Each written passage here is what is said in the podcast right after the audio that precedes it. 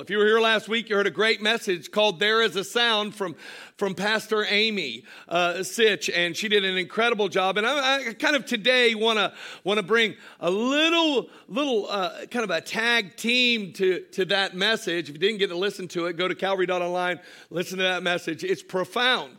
Um, but today, I, I want to um, uh, kind of kind of bring a book into it and maybe bring some practical steps so that we can walk in the sound of victory. Now, you won't understand uh, uh, the connection of this sermon until the very, very end. So stay plugged in, and I'll, I'll show you how it how it connects to this story in Exodus uh, chapter 17. Uh, this week, I, I traveled with uh, Pastor Todd Bemis to his uh, um, uh, to Buffalo uh, to meet with a, a, a, pastor up there, just uh, uh just really connecting relationally with with some churches up there, and. Uh, you know, we got there Thursday night, and um, I don't know if anybody in Florida has ever met anyone from New York State, okay? But the conversation will quickly turn to food. Usually followed by Florida has terrible pizza. now, you know, I, uh, you know, I, I love the Word of God, which says, "Do all things without complaining." So I'm good. Hungry Howie's is fine with me. All right, uh, but you know, you go to Buffalo, and they're like, "Hey, you got this is the home of the chicken wing. This is where it came from. But the pizza, right? And I'm like, okay, fine. So we land, we go to Muscarella's. That's Maria's brother's restaurant. And it's perfect because it's like, all right, we're going to give you a pizza and real buffalo wings on the night that the NFL is kicking off with my favorite team playing the Tampa Bay Buccaneers. Now, so so after all of this talk of of, of pizza and wings, you know, and we eat the pizza, and I took a bite and I'm like, you weren't complaining this whole time. You were right. Our pizza is terrible. and uh, and eating the wings. It was it was awesome. Uh, but then we we go into the room, and I probably haven't watched a full football game. I don't even know if I watched all of the Super Bowl uh, last year, uh, but I watched this whole football game with uh, uh, Maria's father, um, and I noticed something. He was violently rooting against the Tampa Bay Buccaneers. His team isn't even playing. I mean, they, you know, you know, they are Buffalo Bills fans. I don't know if we understand what it means to be a fan. Oh, God bless you. We're praying for your deliverance. Um, it was incredible. Here he in this game, which he has, his team is not in it. He is violently rooting against not our team, one man. one man who over the years has such has has released such great sorrow over that region. It had nothing to do with our great Tampa Bay Buccaneers, but all about that senior citizen at quarterback. we watched the whole game. Dallas, this unlikely team, takes the lead with about a minute and a half to go. And all of the complaining, it went silent. And he put his head in his hand and he said, that's too much time. That's too much time. I'm like, man, this guy. And of course, exactly what he said. Tom comes in the game and leads them down the field. They kick the field goal and win. And he gets up and he's like, well, you know, it really didn't matter to me anyway.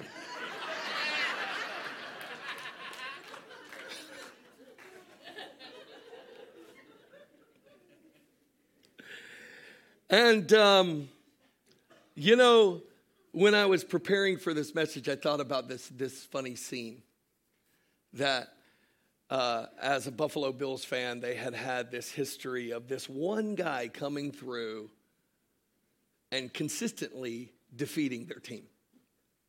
And I couldn't help but think that sometimes Satan must feel that way.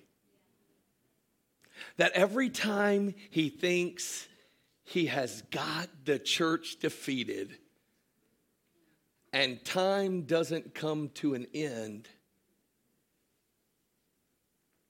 Lucifer puts his head in his hand and says, There's, That's too much time.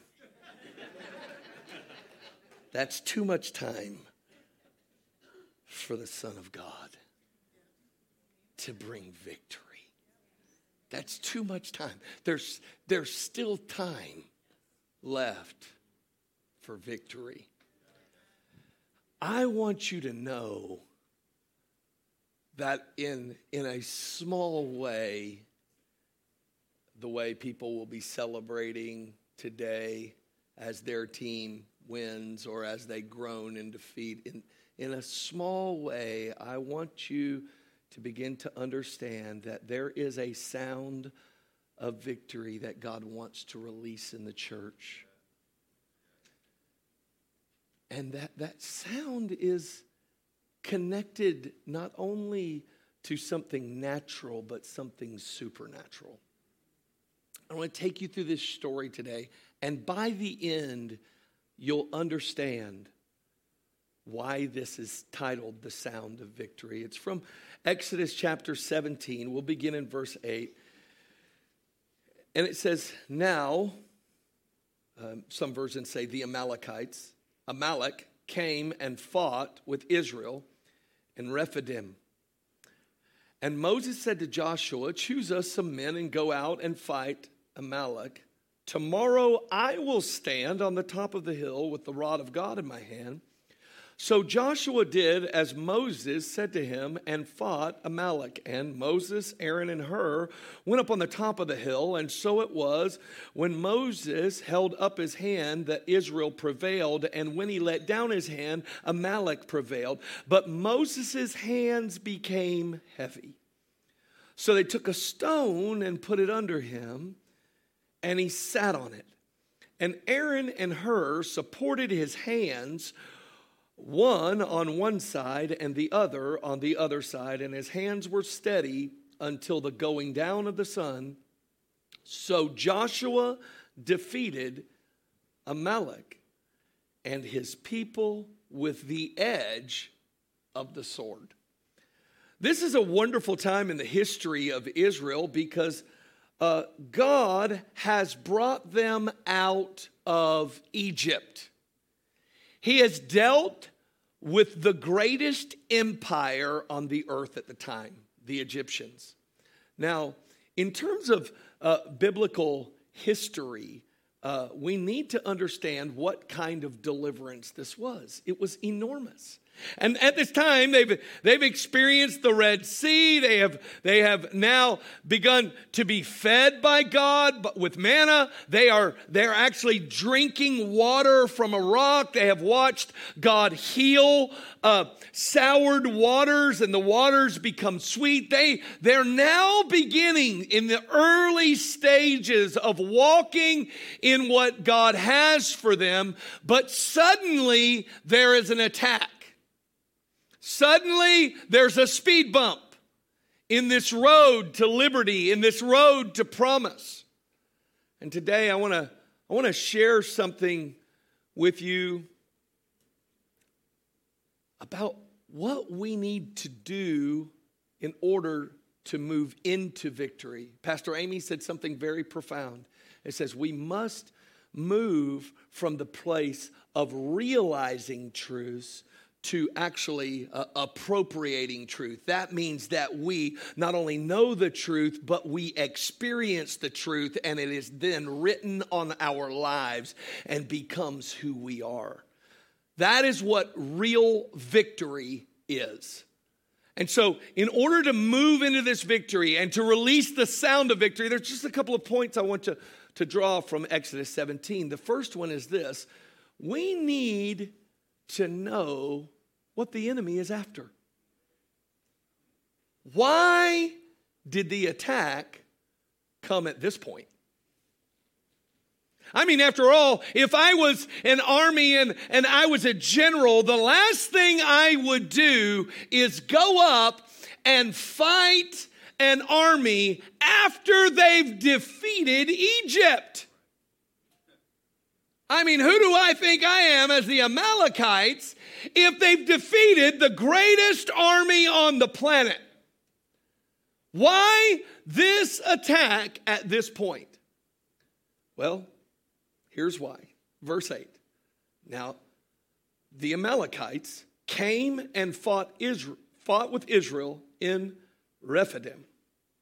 Now, at first glance, it's just kind of a unique name. But names in the scripture possess meaning. And the name of this place is rest. Rest. The idea is peace. He's saying the Amalekites came and declared war to keep Israel out of rest.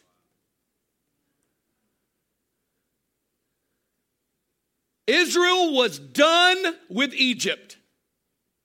Egypt in the Old Testament is the greatest type and shadow of sin. It's, it's talking about the slavery, the bondage of sin. They have now turned their back on this life of slavery. They're walking in the liberty that God has provided them. And yet, after that deliverance, Satan comes to attack the people of God to get them out of rest. Listen, church, if you don't understand what the enemy is after in this hour, I have been sent on a mission to de- declare to you he is not after your rights as an American, he is after your rights as a son or a daughter of God to enter in to rest and peace and trust in confidence in God. The enemy will always try to get you out of rest because rest is the way of the kingdom. Did you know that? Now, I'm not saying, no, by the way, unemployment is not the way of the kingdom. Some of y'all connected the dots there. Wrong. No, you should work or you shouldn't eat. You should be real skinny if you're not working. The enemy tries to get us out of rest, which is a beautiful internal rest. You know, the scripture says that there remains, therefore, a rest for the people of God. For he who has entered his rest has himself also ceased from all his works, as God did from his. Let us therefore listen to these words be diligent to enter that rest. Be diligent to enter that rest, lest anyone fall according to the same example of disobedience. We need to be diligent to stay in the place of rest and peace in an hour when the enemy is waging war on us. The mistake that we tend to make is that when the enemy begins to wage war, we start to fight like he's fighting. And we're not called to do that. We're supposed to be diligent to stay in peace. Let me give you, let me say it to you this way the way of the kingdom is grace. The way of the kingdom is grace. You know what grace is? Grace is a couple of things. Uh, it is, uh, very simply put, God's undeserved favor and loving kindness toward us when we didn't deserve it. That's what grace is. It is God's undeserved favor and loving kindness toward us, especially when we first believe. When you first believe, man, you, you, you are saved by grace through faith. It's undeserved favor. Can I just tell you that the kingdom way is exactly the opposite of flesh? Your flesh, listen, desires works. It desires works. Within your relationships, if they do this, then I'm doing this. Some of you have experienced a heartache and, and betrayal, and you know, uh, you, you've got these people in your mind that you don't like, that you never see, but you're always arguing with in your car while you're driving alone. You're having conversations with these people, they don't know it, but you are in your head because your flesh is like, well, you know, they did this, and now I'm going to say that. And if they said that, I'm going to say this. And your flesh is going, works, works, works. And then what, is, what does God say? No, the way of the kingdom is not giving people what they deserve, it's giving people what they need. And this is the way of the kingdom. Striving in the flesh Listen, church, leads to weariness. Resting in God's goodness and grace leads to an overcoming persistence. Isaiah 26, 26 says this You will keep him in perfect peace whose mind is stayed on you because he trusts in you. Trust in the Lord forever, for in Yah the Lord is everlasting strength. He says, You will keep him in perfect peace. Those, those two words, perfect peace are actually the same word in Hebrew, but it up together. It is shalom, shalom. It is, God is saying, you will keep him in perfect soundness, nothing missing, nothing broken, everything in place, who's the one who keeps his mind on you and not on the crisis, not on the circumstance we as the body of Christ have to have to learn how to operate within the chaos of culture and yet live above it by setting our minds on Christ who is above. Psalm 55 verses 16 through 18 says this As for me, I will call upon God, and the Lord shall save me.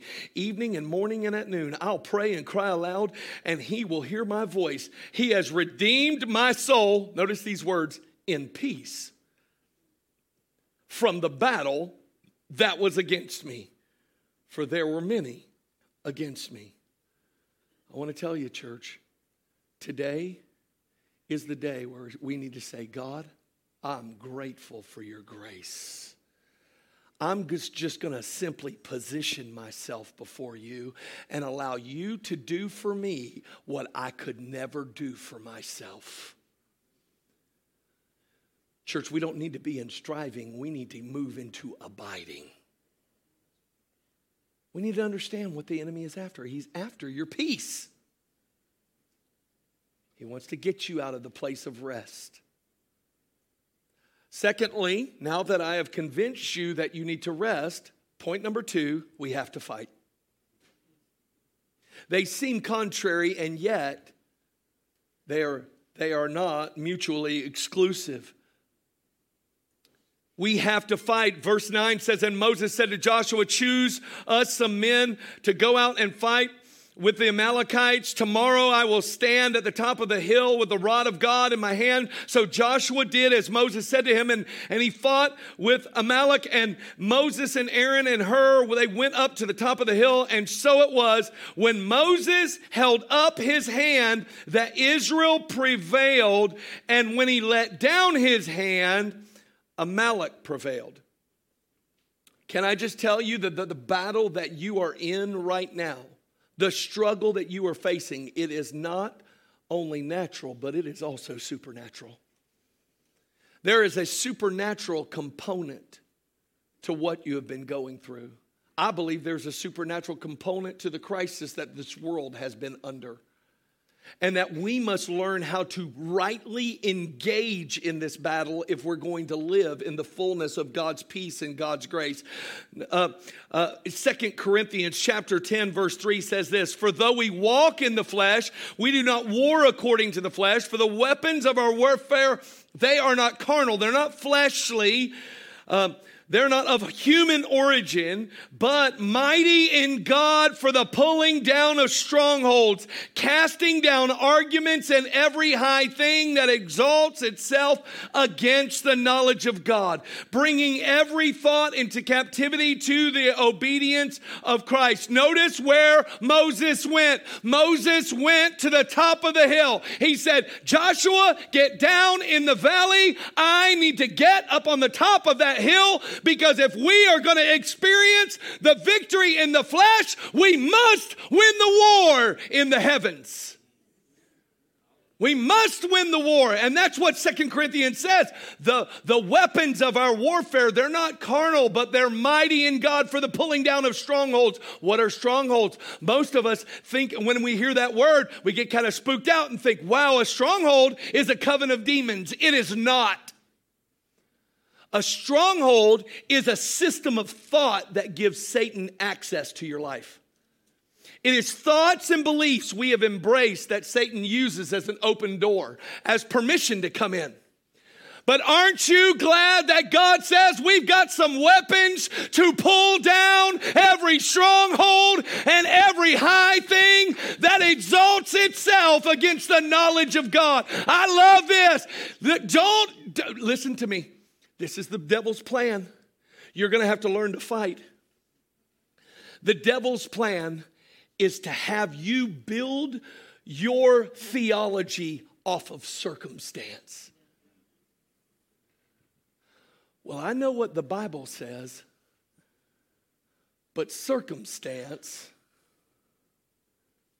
reality, as we heard last week, you know, this fact, can I just tell you? There's a different kind of weapon that says, no, no, no. I am able to pull down every high thing that exalts itself over the knowledge of Christ, the revelation of Christ. Listen, this is truth, and faith plus truth changes the facts. I love this. What you do in secret releases the unseen to change your circumstance. You need to learn how to fight.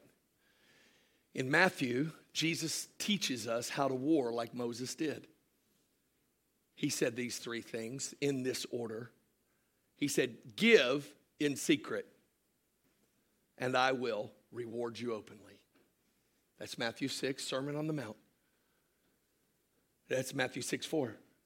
Two verses later, he says, Pray in secret, and I will reward you openly. Few verses later, verse 18, he says, Fast in secret, and I will reward you openly. You know what he's saying? Get on the hill. Get on the hill, church. Don't think that you will possess peace in your recliner. If you are not properly positioned and warring as God says to war, you will be defeated. God is saying, Church, it's time to get into the secret place of generosity, of prayer, and fasting, and watch me produce victory in the natural because something got shifted in the supernatural.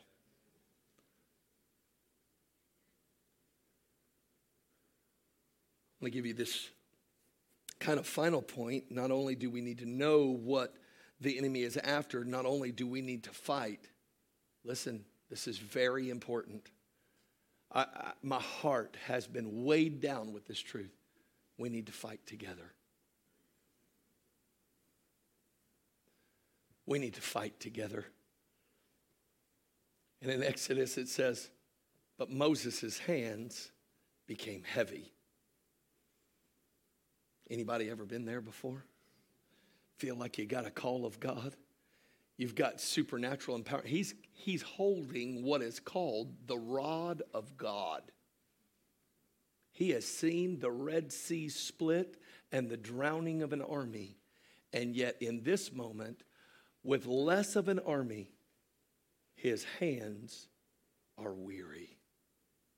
What's God's answer for the weary handed church? Let me show you what it is. It's Aaron and Hur. It says, So they took a stone and put it under him, and he sat on it. And Aaron and Hur supported his hands, one on one side and the other on the other side. And his hands were steadied until the going down of the sun. Let me openly declare this to you. We need each other. And I'm going to say some things to you which will confront some of the ideals that are connected uh, uh, to our culture, which actually makes us so exceptional as a nation. I believe from this passage, I can draw this conclusion. There are some battles you will never win by yourself.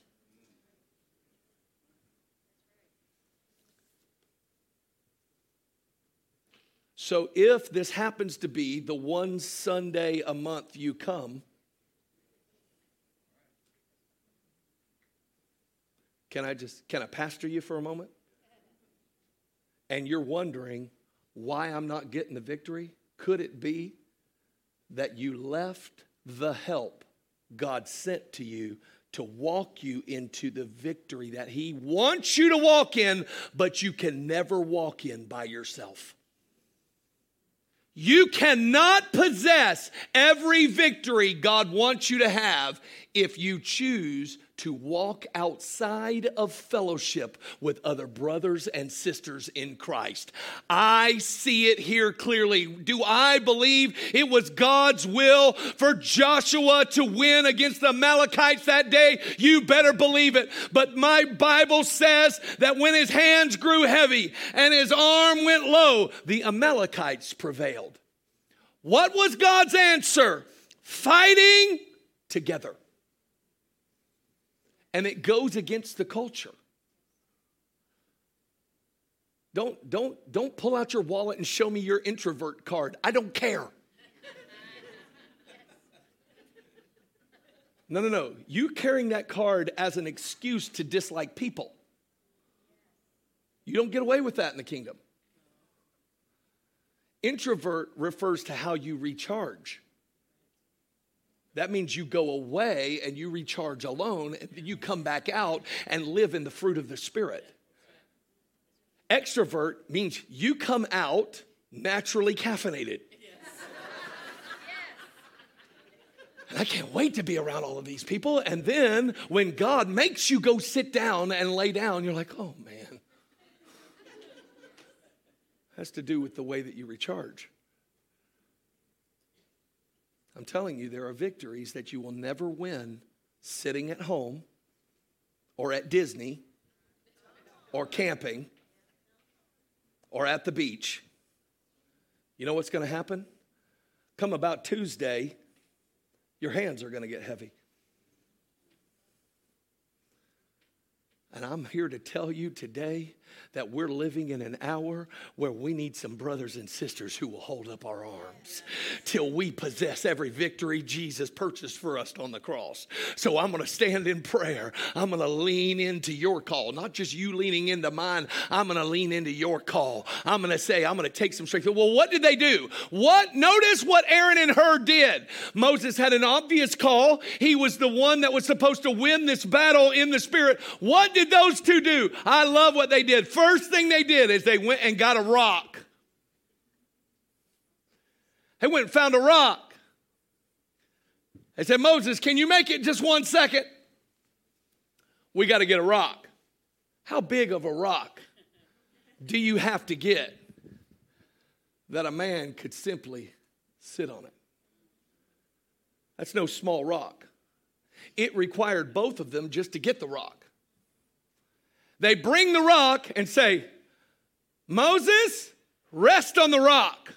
You know what that is? That is pointing toward? That is pointing toward a, a, couple of men who said, I am going to give you the rock of the word of God to build and your life upon. Why don't you come and rest on the rock? Jesus said it in the Sermon on the Mount. He says, Oh, but a wise man is one who hears these sayings of mine and does them. I liken him to one who builds his house on a rock. See, what we need is we need somebody to bring us the stone of God's word from time to time. It's the strengthening that comes through someone else with God's word on their mouth. Hebrews 3:12 says this, Brethren, beware lest there be in you an evil heart of unbelief in departing from the living God. But here it is exhort one another daily while it's still called today, lest you be hardened through the deceitfulness of sin. So we have become partakers of Christ if we hold on hold the beginning of our confidence steadfast to the end. What, what is this saying? It's saying, listen, see to it that an evil heart of unbelief. What does that mean? I am actually believing, unbelief is actually not believing God's word, but believing something else. How do we keep that evil heart of unbelief? It happens in community. By the way, let me help you with this. This extends beyond your husband and wife. Because Moses' wife was not up on the hill, it was his brother, it was Hur. It was some other people. There were extended relationships there. People who would bring the word. I love this. We also find here that when they carry that word, and make sure that evil heart of unbelief, the answer is it says, it says, do it today so that no one's heart gets hardened. Did you know the answer to keeping your heart softened to the things of God and what God is doing is staying intimately connected with the body of Christ. It, it, it, it, seems to suggest that not only do you need secret place prayer, but it seems to suggest that you need corporate prayer as well. And that, that the, the, the heart will stay soft before the Lord out of relationship. I pray this is confronting your schedule. It should. It should. You say, wait a minute, I'm, I'm now seeing that there are some things that I need to reprioritize. Why? Because I recognize I'm in a war. I recognize the enemy's trying to get me out of peace. I'm recognizing I'm in a fight. However, I am trying to bring to you how we are going to win. We win this fight by fighting together with one another. Oh, there should be more shouts in this charismatic church. You know? All right. Notice what they did. They also supported his hands, one on one side and on the other, and his hands were steady. This is directly talking about the strength that comes through fellowship. Galatians 6 2 says, Bear one another's burdens and so fulfill the law of Christ. You don't do that by yourself. Hebrews 12 12 says, Therefore, strengthen the hands which hang down and the feeble knees, and make straight paths for your feet, so that what is lame may not be dislocated, but rather healed. He is showing what happens, the healing, what that happens in the body when we minister to one another.